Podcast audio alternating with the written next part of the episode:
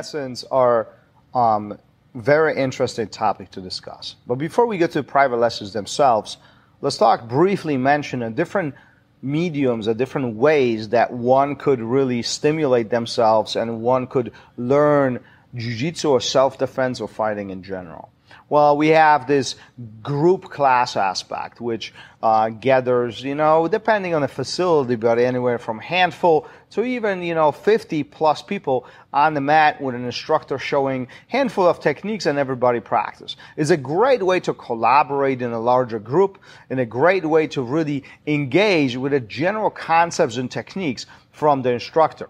However, the downfall of is that the one-on-one attention now is minimized, right? Depending on the amount of people in the group. But you, there is even an opportunity that you might not be able to ask a question during those sessions. So this is where small groups come in handy. Small groups limiting it to six or four or eight, whatever the case might be. Now that uh, creates a similar scenario of um, a group instruction. However, the opportunity to ask questions and give a little more specific on details is significant, significantly higher. Now, if we take this entire scenario and compare this to one-on-one private lessons, this is with a pri- power of one-on-one interaction between student and instructor takes place. Very often, private lessons are customized to your need. Uh, they are strategically placed and designed by the instructors.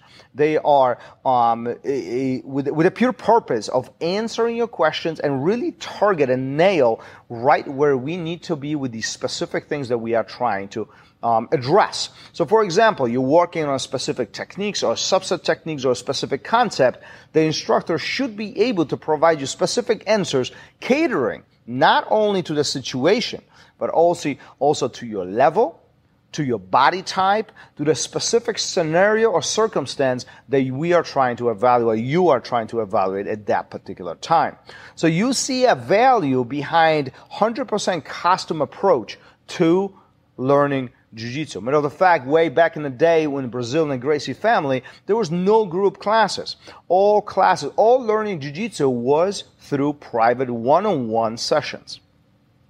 Now, today we find ourselves in a world where, where private sessions might not be as available. There's a lot of individuals and, and, and students training jiu-jitsu. The time is limited for all of us. And also, let's not underestimate the fact that there is a cost associated with private lessons, which is significantly higher than, um, than a typical group class or small group.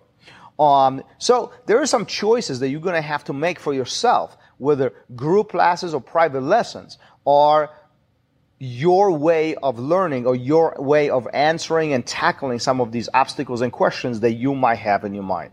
However, I will tell you one thing. Don't underestimate a pri- power of private lessons.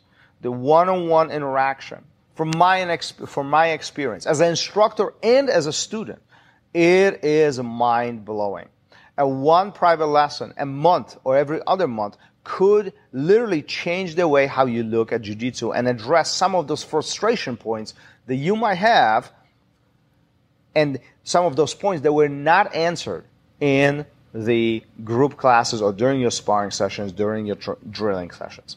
Something to think about. As always, talk to your instructors. Make sure that those situations are presented in the right way and then make choices as they fit you and your personal needs. Thanks for listening. If you would like to engage and send me your comments, thoughts, questions, I'll be happy to bring it up to the show and help you out in any way I possibly can. You can find me on Instagram, RozdzynskiBJJ. Until then, keep on rolling. I'll see you guys on the mat. Peace.